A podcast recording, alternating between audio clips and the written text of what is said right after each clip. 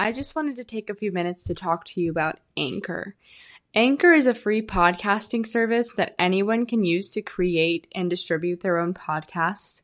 It's actually what I'm using right now because I figured it was just the easiest way to get my podcast out on Spotify. And honestly, you can record and edit right from the Anchor app on your phone if you wanted to. You can even do it on your computer. It's just, it's that easy. So you guys should head on over to anchor.fm and check out the types of podcasts they offer there, as well as maybe even try and start your own. All right, what's up, you guys? Welcome to the first ever episode of the Caffeinated Artist podcast. On this podcast, we're going to talk about everything art and creativity and inspiration and just rant about life together because, let's be real, none of us have got our shit together here. But we're all trying to get it together, and that's what matters.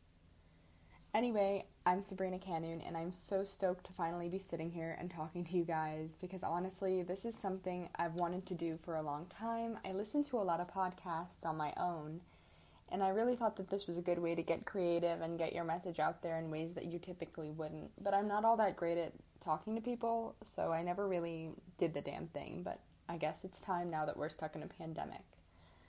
That being said, I'm not all that great at editing or anything like that. So just bear with me as I figure this out and grab your to- your coffee, your tea, or your snack, and whatever you want and get comfortable because I've got absolutely no idea what's happening and we're just gonna get right into this. But you know, that's life, especially in your 20s and you've got no idea what you're doing. Like, I'm 21 and I'm gonna graduate college at the end of the school year, which is honestly insane. I feel like I blinked and my freshman year is gone and I'm suddenly a senior and all these things are happening and it's super weird. And I came into this place with one plan and I'm leaving with something a whole lot different than what I thought was going to happen by the end of this. And I go to Arizona State University in case anyone was curious and I, I love it here. I love the heat. I am from the Midwest, so I'm used to the cold. And I love my friends. I've made a lot of amazing friends here and it's been wonderful. But I'll be honest, the thing that I'm most grateful for in four years is the degree program that I've kind of designed for myself. I'm currently double majoring in English and journalism and I'm minoring in film production, so it's it's been a lot and I'm really busy all the time, but it's it's really worth it. And I came into college knowing that all I wanted to do was write, so it's been really great and I'm really fortunate to be able to do that in the day to day because when I was younger, you know, especially going from middle to high school and throughout high school, I felt pretty alone and I didn't really have a solid group of friends. And to be completely honest with you, the friends that I did have just, you know, they kind of made me feel bad about myself. I didn't realize that was what was happening at the time. But looking back, the situation was not good and it wasn't ideal, especially when you're growing up and just trying to fit in. So a lot of the time I turned to writing instead of talking to other people. And I didn't do it in a diary sort of way. It wasn't like writing down all your thoughts and secrets, but it was stories I would write. And before I get into that, I think I'm going to tell you guys a little story about myself. So let's take it all the way back to fetus Sabrina. And I mean like elementary school Sabrina who was horribly socially awkward and even worse than high school Sabrina, which can't even imagine that. Don't want to, but we're, we're, we're gonna do it anyway. Um, for reasons I don't want to get into in this episode right now, I've always been a bit different. So I guess in grade school, when recess would roll around, I spent a lot of time by myself. And instead of just sitting and twiddling my thumbs and running around alone and waiting for it to be over, I would read. And I've always loved reading. My parents taught me how to read before my kindergarten teachers even did, so it was just something I grew up with a huge amount of love for. I couldn't even fall asleep without doing it sometimes. I would always read the most at night when I was a kid. And even now I have to read to relax. So that's it's just become kind of my de-stressing point to read. And even as a kid, you know how when you're an adult and you kind of just want to say, fuck it, I'm going to disappear. I'm going to go off the grid and start a new life for myself. That was something I felt as a child sometimes where I just kind of wanted to disappear and figure out what a different life would be like because I I I was a little different. And books were the best way for me to do that.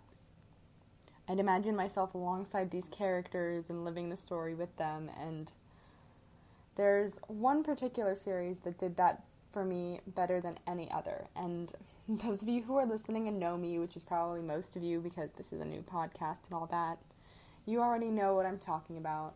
Mom and Dad, hi. I may not be able to see you rolling your eyes, but I know that it's happening right now. I'm talking about Harry Potter. Alright, you guys, please, before I get into this, do not come for me here. I know and understand why J.K. Rowling is the most recent victim of cancel culture.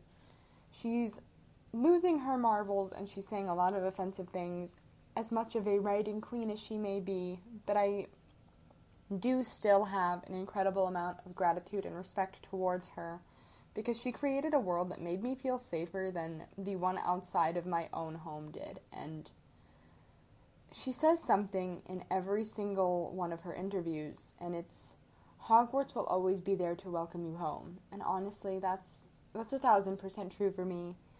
Harry found his home at Hogwarts. He found friends and a life, and then when he walked through those doors, and it was just growing up, that was what I wanted to walk into somewhere that wasn't my own household and feel like I mattered.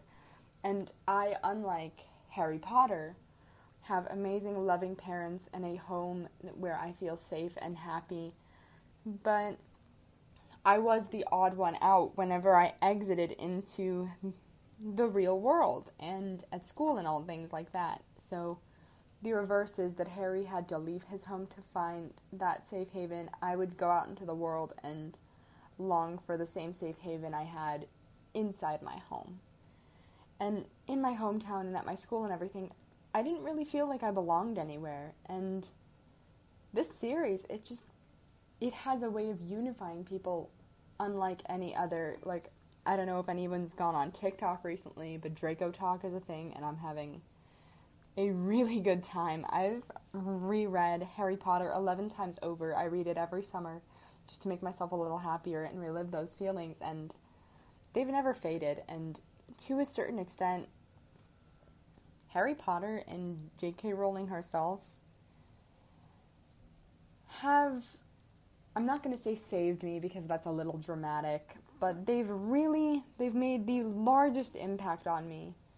And it's taught me that I'm always going to be important. And even if it doesn't look like it, there's always something that I'm doing that's going to leave an impact on the world. Because look at J.K. Rowling. She wrote this book in a coffee shop as a single mother.